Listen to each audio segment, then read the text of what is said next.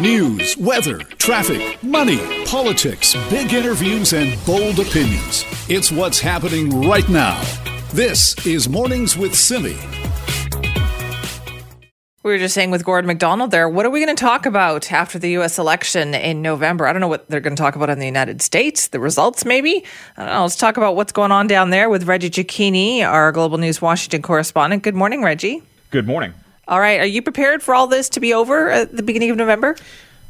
I don't think things really will be over. I mean, there's a lot that can change between now and the vote. There's a lot that will have to be figured out after the vote. But even still, if we end up with a Democratic president down here, there's a lot of uh, change that is going to have to take place and a lot of relationships that might need to be rebuilt over four years. So uh, I don't think that we'll be running out of things to oh. talk about regardless who wins. Oh, we'll still be talking to you then. So where are we at now? When is this next debate happening? The next debate is set to happen on Thursday, and for all we know, it is actually going to take place as an actual debate between Joe Biden and Donald Trump in person. The topics have been selected. Uh, there is going to be one change, and that is that microphones will be muted at the very top of each segment to allow for both candidates to speak uninterrupted, because we saw what happened in the first debate, where Joe Biden's microphone was essentially taken over by Donald Trump for the entire interview, uh, the entire debate.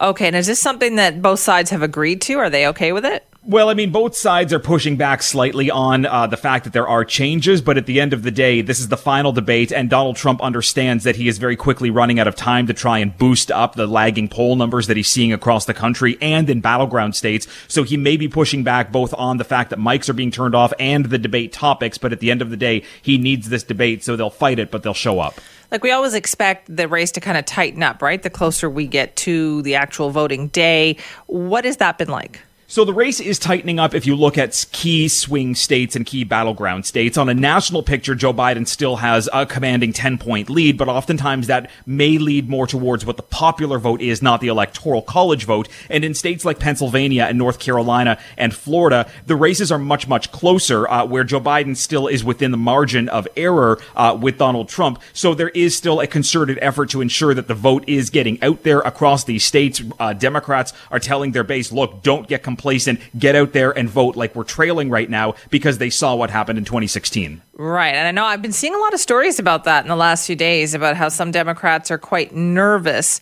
because, you know, Hillary Clinton was technically leading in the polls.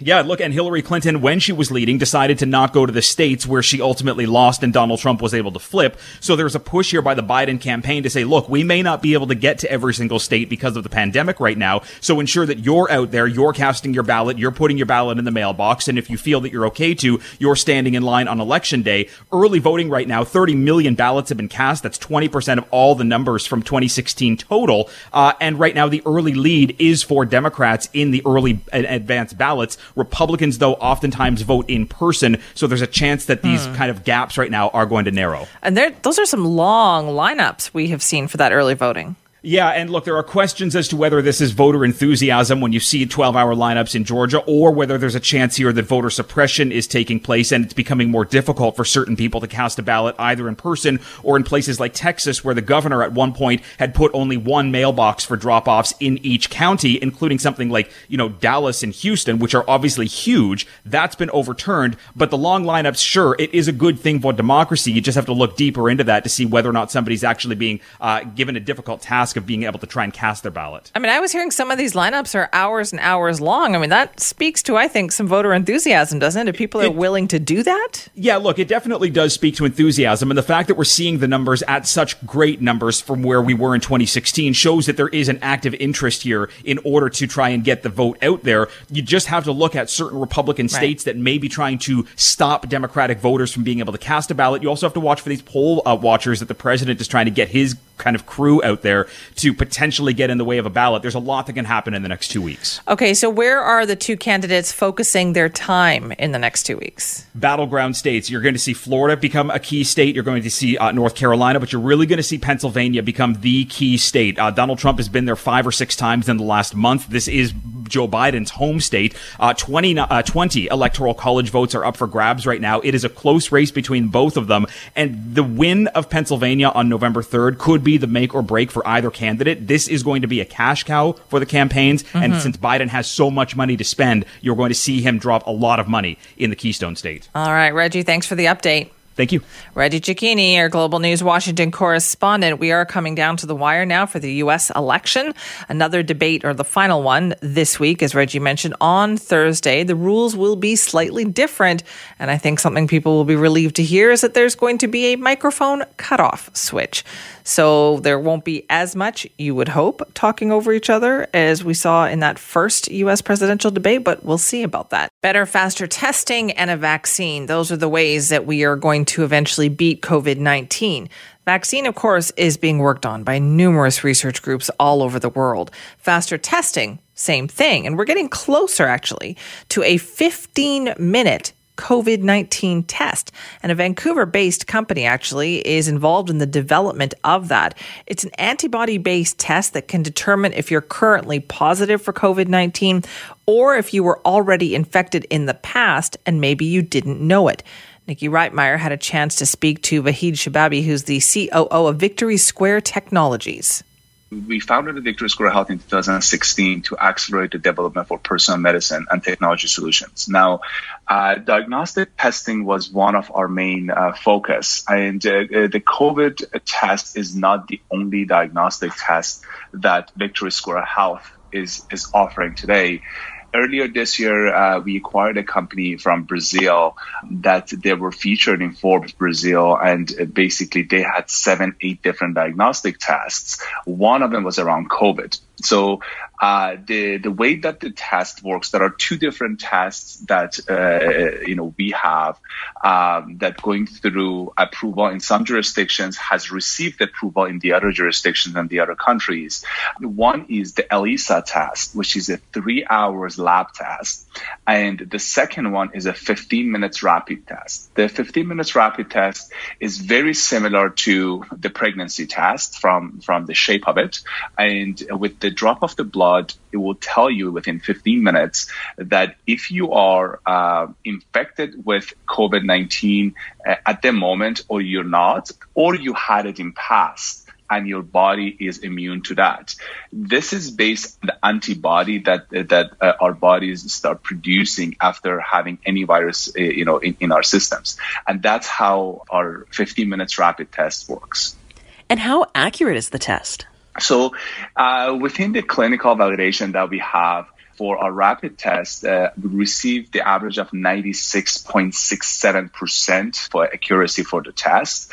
So these are the numbers that, uh, you know, was reported through the clinical validation and has been submitted to FDA, Health Canada, EU, and all the other jurisdictions that either received uh, the, the approval or were going through the approval process. Mm, so now I know that you've received emergency use authorization by the FDA in the United States, but Health Canada is still reviewing the test, correct? We have received the permission of sales and uh, distribution by FDA under EUA. The United States made it easier by having a different stages of approval uh, when you're going through it during the pandemic.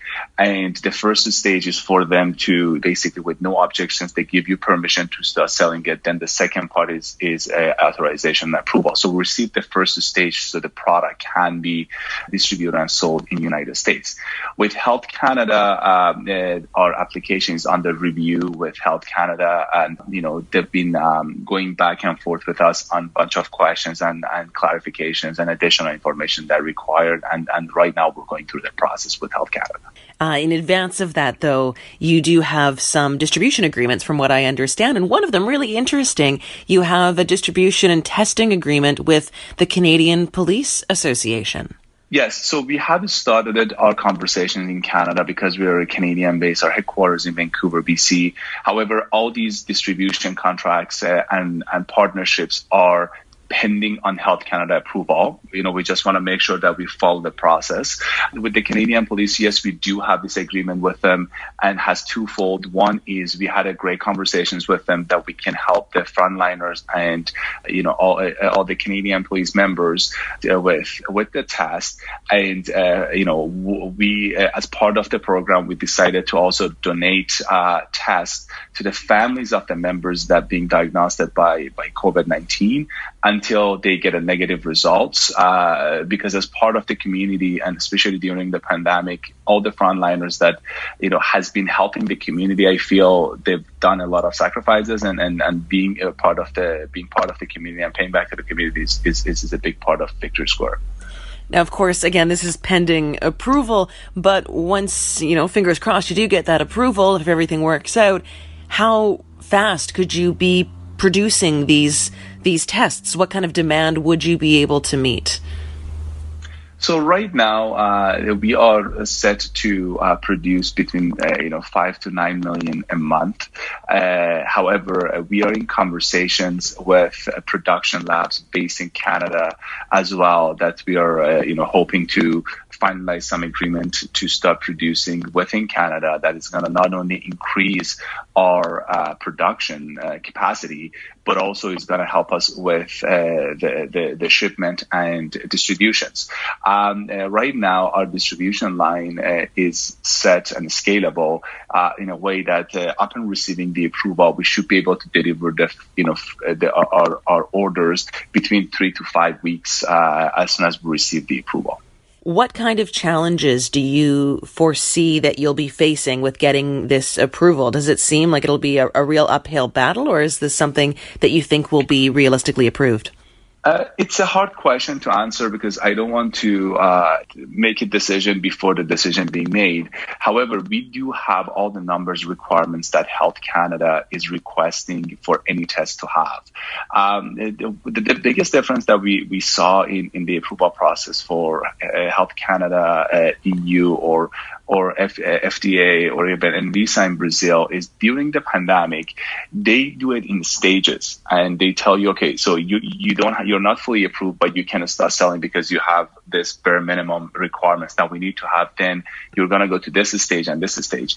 On the Health Canada side, I feel one part of it was to start with, uh, I, uh, you know, I think uh, Health Canada was not in favor of the rapid test uh, for, for good reasons. Uh, but uh, at this time, I feel with the pandemic is happening, it's just a matter of testing people. Uh, again, like even if the even there are tests that out there that accuracy is not as high as 96 or 97 percent, and they're around you know a low 90 or 90 percent.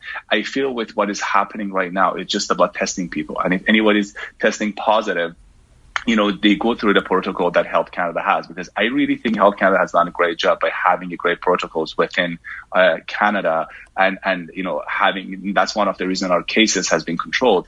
But uh, the testing is taking a uh, you know a long time, and testing is, is is one part that I feel majority of the community wish it was easier to do.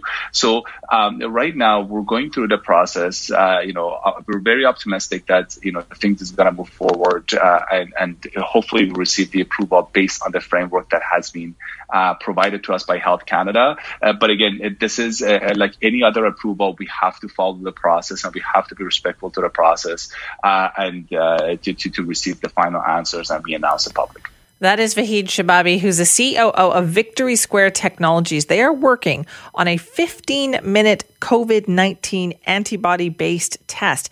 It would tell you if you're currently positive for the virus or maybe if you'd already had it in the past and you didn't even know it. So, our Nikki Reitmeyer has been reading up on basking sharks. They are huge and they used to be a much more common sight off our coast here on the West Coast, but they've largely been killed off in our local waters.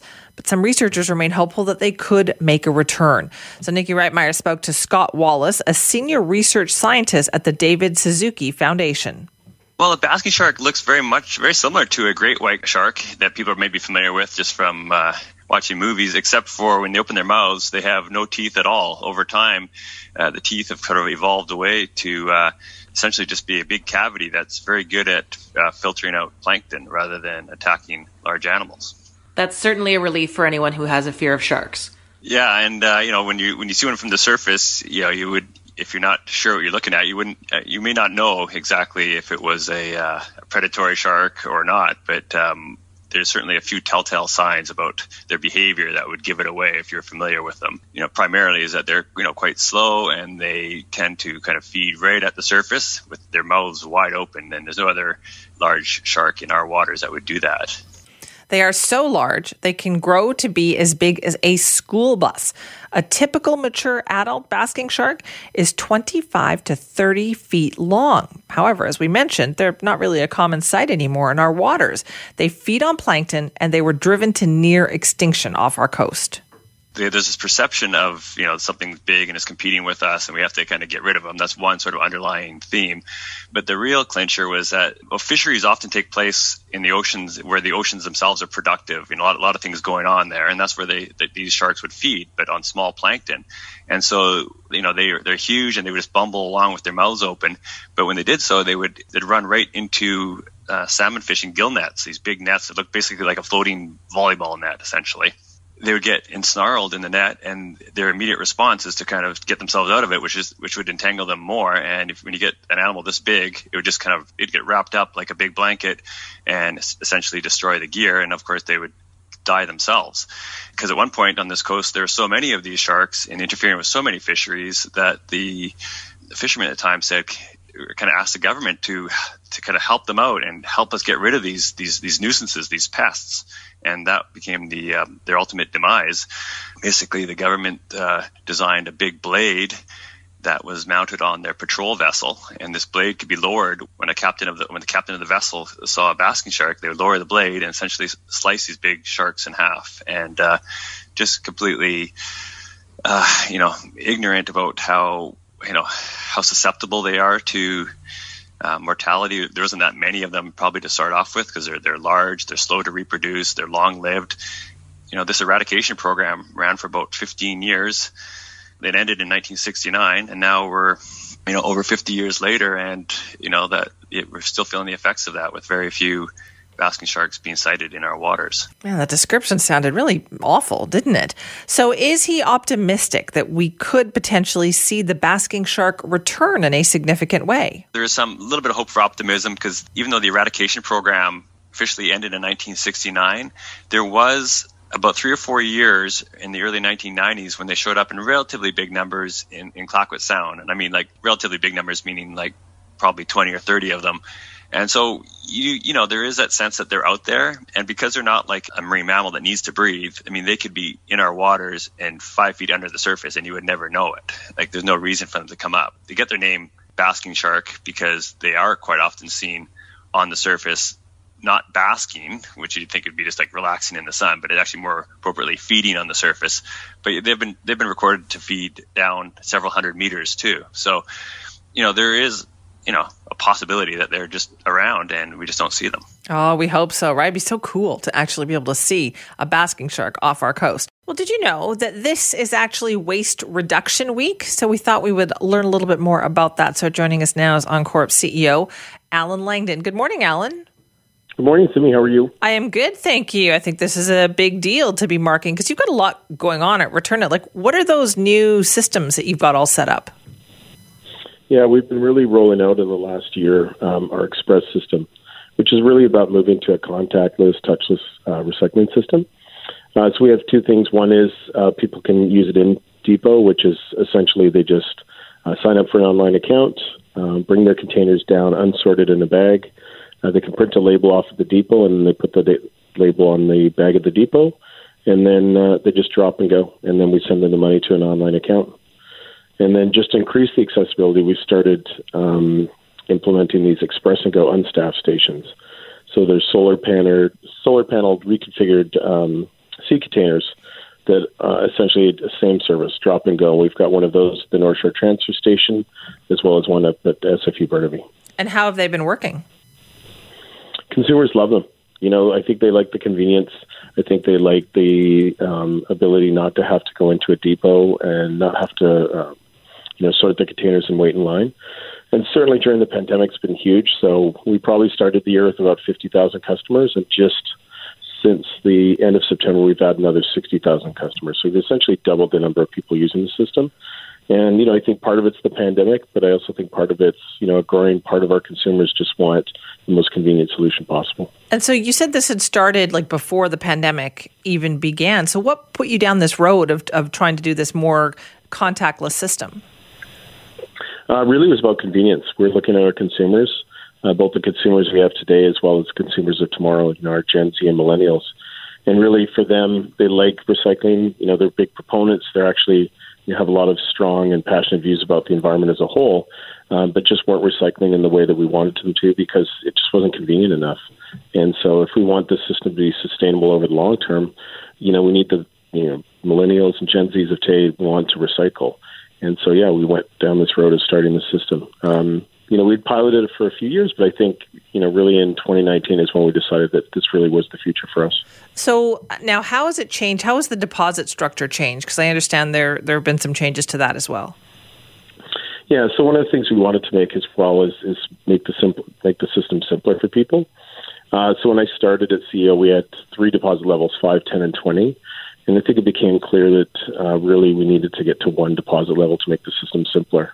So last November, we um, raised the deposit level of our small containers from 5 to 10 cents. And then recently on October 1st, we lowered the deposit on our containers over a liter to, from 20 to 10. So now every container in our system is 10 cents, which makes it easier for the consumer to understand how much money they're owed back. 10 containers is a dollar, 20 is $2. Uh, but also it'll help us make the system simpler for operators down the future. In the back right now, we're sorting into as many as 21 categories. We're hoping we could reduce that to three and just make the whole system more efficient. Wow, how would you reduce that to three? So you would combine more categories together? Exactly. And that really wasn't possible in the past because of the uh, various uh, deposit levels. So if we can do that, uh, we'll you know drop it to three categories. And then the next stage for us really is how can we introduce more automation into the system? So it's great we have this contactless system on the front how can we introduce something similar in the back where we take greater use of automation and so people can either use RV reverse vending machines on the front or we just have automated sorting in the back so we can reduce the touch points for some of our workers as well. It is fascinating. Well, Alan, thanks for explaining it to us this morning. Thanks so much for having me, Simi. All right. That is Alan Langdon, the CEO of Encorp Pacific. And they are, of course, the recycling program here in BC. It is Waste Reduction Week, and they've got a, a new system uh, from doing this. And I saw one of these big, you know, con- container systems now that they've got there, and it sure makes a difference for a lot of people too. Every election has them, some more than others. We like to call them bozo eruptions, but they are not as amusing as the name might suggest. It's usually when a candidate goes off script, says something that is embarrassing, controversial, whatever the case may be, and then the party leader of whatever party has some backpedaling and some dealing with to do as a result of it. There has been racism, claims of that. There has been claims of misogyny, sexism, you name it. But each party leader seems to deal with this a little bit differently. So, is there even a best way for a leader to handle a candidate that's gone rogue? Like, do you fire them right away to put an end to it? That leads to other problems, as we saw for Andrew Wilkinson and the BC Liberals. But let's talk more about that this morning with Dr. Kimberly Speers, who's a teacher at the University of Victoria with a PhD in political science. Dr. Speers, thanks for being here. Oh, my pleasure, Cindy. Thanks. I get the feeling that for as long as we have been voting or having democracy, we've probably had to deal with these kinds of situations. Yes, absolutely. Um, I mean, what I'm seeing is that, you know, kind of society woke in the past couple of years with the Me, uh, Me Too uh, movement, the Black Lives Matter movement that we're seeing, you know, started in the States and um, is being supported here as well. Um, so I think, uh, you know, perhaps right now that um, it it's just deemed to be perhaps more an, of an accepting or safer environment uh, to come out and you know state you know this is what people have said to me, this is what people have done to me, and um, and so that's why I think we're perhaps we're seeing you know more more incidents than perhaps in previous right. campaigns. Do you think it, they have an impact, do you think, on the electorate? Do people take those and go, well, I'm definitely not voting for that person now? I think so, um, to a certain extent. Like what I'm finding is, you know, and you mentioned right from the outset, you know, how do the leaders respond? And I'm just finding that, as you mentioned, like it's sporadic. And I think also kind of this underlying current is just, you know, what the seat makeup was um, when the legislature ended. So both Liberals and NDPs had, had 41 seats.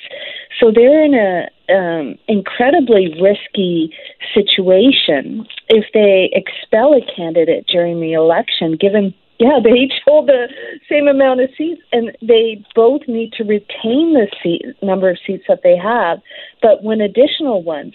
So perhaps even though the leaders, you know, may in other circumstances mm-hmm. um, expel a candidate, I I don't think they they will, or just you know, it's it would be highly rare, like with you know what Wilkinson um, did with um, the candidate Laurie Throness. Yeah. yeah. but that was a pattern, right? I think that got to a point where he'd been given many chances, and this was kind of the straw exactly. that broke the camel's back.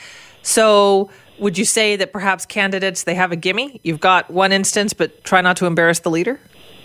You know, I, I think that's a good point, and I, I think too with Throness, you know, he held that um, social conservative part paradigm of the uh, of the BC Liberals, and you're right. You know, he's been kind of under watch for um, a few years, just in terms of you know, kind of the other um, concerning things that he said. Um, and the other incidents um, that have arose, yeah, it's you know, is it a, is it a one time um, incident that they've said these things? Um, that appears to be the case. And um, so what we've seen is, uh, you know, um, apologies.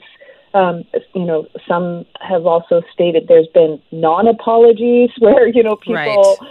who said these things, you know, felt forced, so they give the non-apology, and it's not sincere, and so forth. Um, and you know, just in the last couple of days with uh, the Nathan Cullen um, incident, yeah Oh, I know. yeah, there's quite a few, and and I found it interesting, you know, that Horgan, you know, basically gave him heck um, for what he did, and you know, he said he's disappointed and so forth, and that he's spoken with the candidate, um, and uh, just, I mean, it's interesting right now because. Um, even though uh, Cullen has apologized um, and the Haisla Nation has stated that they've accepted his um, apology and so forth. Um, um, the uh, ten hereditary chiefs of the Gitxsan Nation mm-hmm. also want um, Horgan to remove Cullen as a candidate, so that you know the apology isn't enough, um, and so that's what I'm finding interesting is in this campaign. You know, recognizing you know the equal number of seats. You know, what does it take for a candidate to get punted, you know, from the race. And right. um, yeah, what does it yeah. take? I guess so. It used to be that you could apologize and move on, but what you're saying is, it sounds like in a lot of these cases, the apology now is not enough. Yeah, that seems to be the case. And I, I in one of my courses, I I talk about you know the art of the public apology, and and we compare uh, different types of uh, pol- apologies made both in the private sector and uh, and the public sector, and I get the students to assess, you know, what right you know, does it seem sincere and so forth, and and I think there's just been so many apologies made, and people I think recognize well that's not enough. We want to see some changes in, yeah. in behavior and so forth. Dr. So. Speers, can you think of one then that you hold up as now there was a good apology? Um, Geez, that's um, that's bad considering how many times people apologize for stuff out there. do, you, do you know what? I I really um, and uh, for those that haven't um, viewed this video, I really encourage you to see um, the video that uh, Rishi Sharma from Saanich South. Uh, he and some of the folks that were putting up the signs on Saturday yes. night. When, yeah, if you haven't seen that, please go see it. And in one sense, I like I I applaud him so much for responding um, to you know racial slurs where that was threatening, and he you know as one of his um, supporters said, he responded in love, and he responded you know just by the attack by just saying thank you for your comments. And he just kind of laughed it off in one sense at the end because he said, you know, this is just something that he deals with every day. And I think you know that hit me. Um, right. And I, well, you know, I knew that, but it was it's just a really moving video. Yeah, it's not always easy to do, though. Dr. Speers, thank you for your time. Oh, you're welcome. Thanks, Simi. You know, it's not every day that you get a press release from the police like this one that we are about to talk about. Nikki Reitmeyer is with us for more on this. Good morning, Nikki. Good morning, Simi. So, back in early September, businesses around Metro Vancouver were reporting that they had experienced break ins. Particularly, the Coquitlam RCMP began to investigate.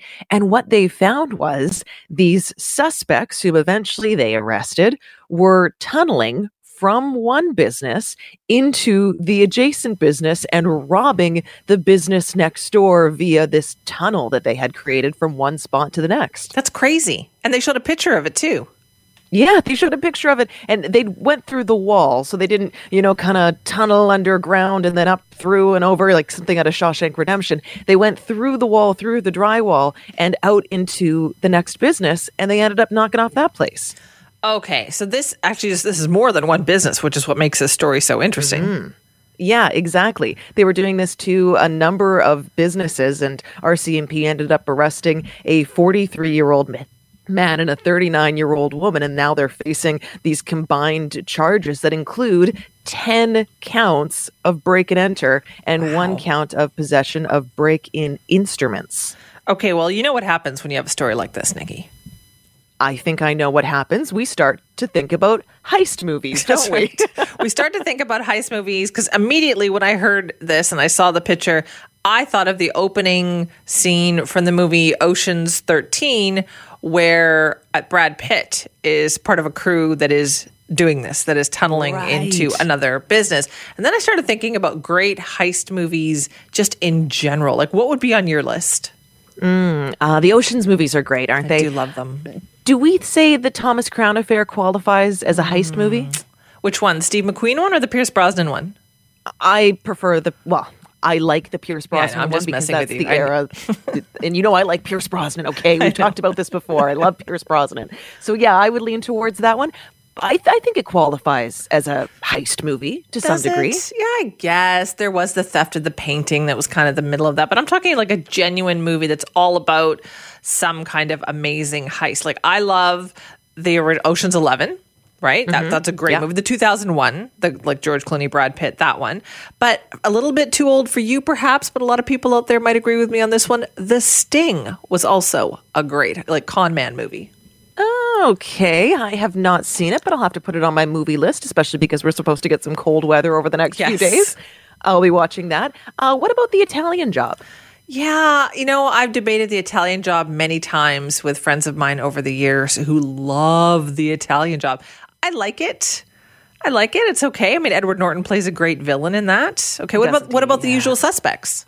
Oh, The Usual Suspects, of course, a classic, classic movie. I know it's kind of lost some of its allure because it's got Kevin Spacey in it, but uh, back in the day, that was like the ultimate kind of great heist movie.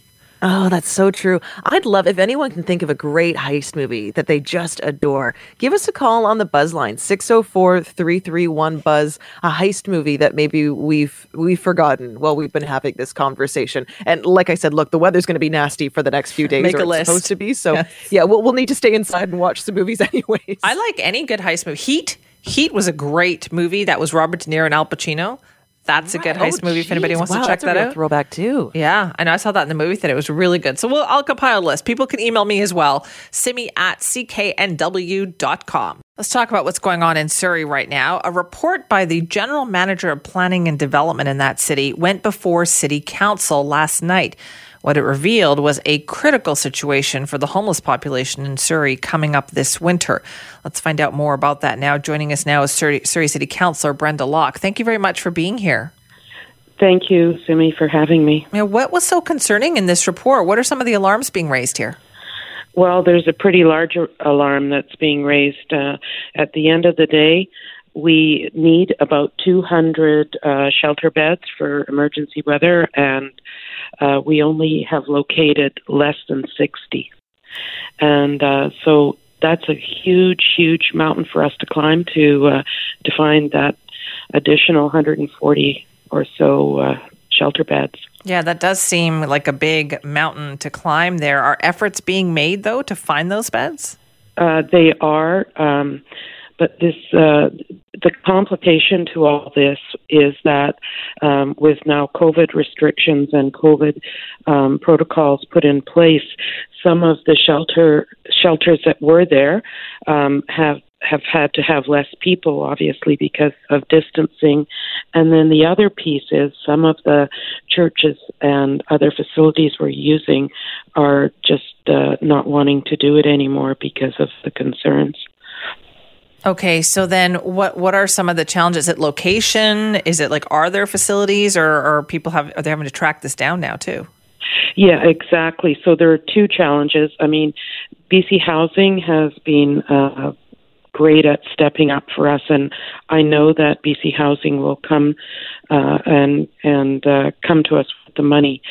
So um, we're confident in that. Um, but the challenge is finding the locations, and so our our staff are out there uh, looking hard uh, for those kind of um, placements that we can put these uh, facilities in.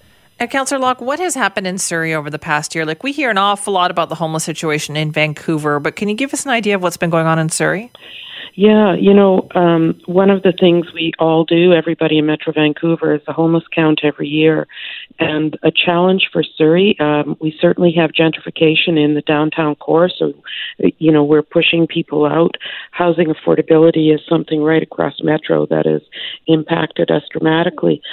But the other piece in Surrey, we're 361 square kilometers of land. We're bigger than Vancouver and Richmond and Burnaby put together in, in land and geography. When we were doing the count, that was difficult. We, I know we didn't come close to it. Um, we counted 644 people that were homeless, uh, but we did it all with volunteers. So it's um, the experts are telling us probably triple that number. Triple that number. Triple it. Yeah. We have people living in our parks. We have large uh, areas of of uh, parkland, but we're finding people urban camping more and more. We're finding people on, you know, business doorsteps, uh, just as they do in Vancouver. It's um, it's really increased dramatically over the last uh, the last year. That's for sure. So, how can 140 beds be sufficient then, if you think there's many more people out there homeless? Well, and that's uh, that's our challenge. We only have in the city of Surrey two people in social planning. That's just not enough. And um, with a budget that we have, we are very focused on where the budget money is going. As um, most people in Surrey know, and I, I won't get into where that money is going because uh, that's that's definitely the uh, the police fund. But if you look at other cities our size, they probably have closer to 15 or more people working in social planning. We need to put more attention on uh, our most vulnerable citizens. Is do you think part of the problem in Surrey, Councillor Locke, the fact that perhaps the homelessness situation is not as visible as it is in Vancouver? Oh, absolutely. You're absolutely right on about that, Simi. When people can camp in a park and nobody knows and they're it it happens all the time. The only time it gets really recognized is if they're in one of the forested areas and they start fires. But other than that, they can live in our forested areas for months and months and nobody will know. So, what are the next steps then? Like, it cold weather is coming. Yeah, the cold. Well, we already saw on on uh, Sunday it was, I think, uh, eight or nine degrees, it won't be long before it's cold and uh, rainy, and uh, so we have to get looking for those spaces. And our city doesn't seem to want to use public spaces, but I'm, I am uh, adamant we are going to have to use our public spaces, and um, it's not the best, uh, the best relief, but it's better than no relief at all. All right. Well, thank you for your time on that this morning thank you for caring about this important issue for us. I mean, it's uh, it's a challenge, that's for sure. It sure Thank sounds you. like it. That's Brenda Locke, Surrey City Councillor, talking about the homeless situation in Surrey. And I think that is exactly true. What we talked about there is it doesn't mean there's fewer homeless people just because you can't see as many in Surrey. They have a lot more space there to essentially spread out. They're not as visible, but they are still there and they still do need help. What is going on in Ottawa this morning? All of a sudden, we're hearing in the news what talk of a potential federal election? Kind of machinations are happening there? So we're joined now by Global National Ottawa correspondent Abigail Bimman for the latest. Good morning, Abigail. Good morning. Yeah, what is happening? Why this talk of an election? Yeah, that's a that's a really good question. What is happening? It's one of those mornings where things change by the minute. So I'll try and bring you up to speed Please. on the latest. But uh, we know that conservatives have been pushing for a while now for this idea of an uh, anti-corruption committee, a new committee to look into things like the We affair uh, and other issues of questions over uh, propriety of spending during the COVID nineteen pandemic. Uh, so that is uh, a motion that's being discussed right now. This morning, the cons- the uh, conservative leader Erin O'Toole held a news conference talking about what they're calling for in their opposition motion. He did say that they would be open to changing the name of the committee, which was a sticking point for the Liberals. Uh, the name being the Anti-Corruption Committee. That was that was an issue. Uh, but Erin O'Toole laid out uh, his his position or the party's position on this motion. Minutes after that, the Liberal House leader, Pablo Rodriguez, came out and said this was a confidence motion. And, and as you know, a, a confidence motion means a vote on that. Uh, if, uh, if the vote fails, it would trigger an election. So that was a, a, a big step forward there. The, those rumors of a federal election were going on for a while. Then they were quiet. Well, now they're back in, in full swing and more than just rumors. Uh, if the Liberal House Right. leader is uh, calling this a confidence vote. So uh, the conservatives were clear that that's not what they were looking for, that they don't, that they said they don't have confidence in the way the liberals handled the We affair, but that they're not calling for a confidence vote. It's the liberals who are now pushing for this to be one. The vote itself won't happen until Wednesday, and uh, we understand there are behind the scenes talks going on to see if, if other amendments to the conservative motion would, would change things, but really a uh, changing by the minute situation here in Ottawa. So, how can the Liberals just say that they're going to make this a confidence vote? Like, how does a vote on a committee suddenly become a confidence vote? Right. Well, if you listen to uh, the the the government House leader Pablo Rodriguez says, if you read through the fine print of this motion, it's really calling confidence of the government into question. Uh, the Conservatives are are refuting that, saying that it's about confidence in terms of how they've handled that one issue and how they've handled things during the pandemic. Uh, you know, it's a subjective question, I suppose, in terms of uh, in terms of what makes a confidence vote or what is a question of confidence in the government. Obviously, the opposition is there to hold the government to account and to point out issues, you know, every day of the year uh, i- i- in Parliament. So uh, it's a touchy question. What is a confidence vote? Yeah. Especially an import, a more important question in a minority situation like the government uh, finds itself in now. So how all the chips will fall here, where the NDP uh, will fall on the issue, where the bloc will fall on the issue, and I believe we're expecting to hear from the bloc leader uh, a little later today. All those things are, are key in a minority situation uh, as this develops. Boy, this sounds crazy. Okay, so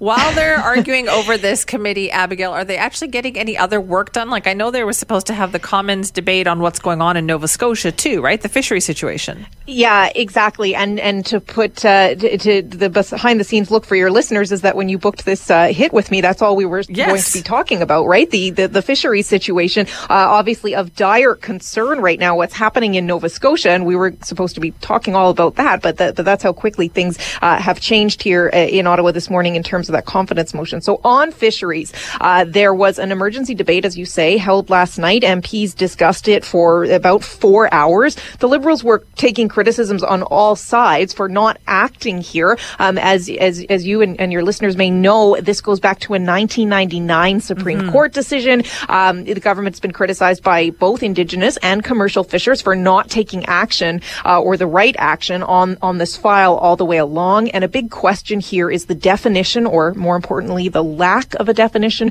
for moderate livelihood. So Indigenous fishers were granted the right to fish for a moderate livelihood in that 1999 uh, decision, but no specifics were ironed out in terms of what exactly a moderate livelihood is. And with conservation of lobster, the, the big question here, or the big argument from commercial fishers, uh, that's really an important point here. So we have been asking, you know, are, the government, are you trying to come up with a definition of that? Yeah. Yesterday, the fisheries minister uh, said that they that that they were negotiating with First Nations. They, that she would not negotiate with public. Sorry, she would not negotiate in public. That there were talks happening behind closed doors. Um, Bernadette Jordan saying that uh, that this isn't something the government can just uh, impose a definition. That it has to come from the First Nations uh, and and work together on that. The Prime Minister is holding a news conference right now, and I uh, good guess that he'll be asked on this topic again. But as as I said, everything's sort of changing here uh, pretty fast. So we'll see if we get any more anything more definitive from the Prime Minister. We had not heard from him in a news conference since things escalated with that major fire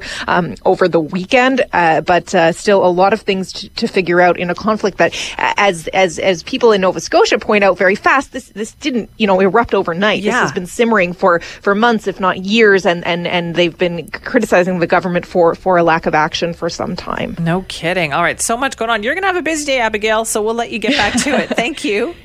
Thank you. That's Abigail Bimman, our global national Ottawa correspondent, talking about the fishery situation in Nova Scotia, and as well now these kind of last minute machinations about now all of a sudden in the news you're hearing what the possibility of a federal election. Are they crazy? Like what? What are they thinking all over this committee issue? So hopefully we'll get some clarity on that today. Keep it tuned in right here for the very latest.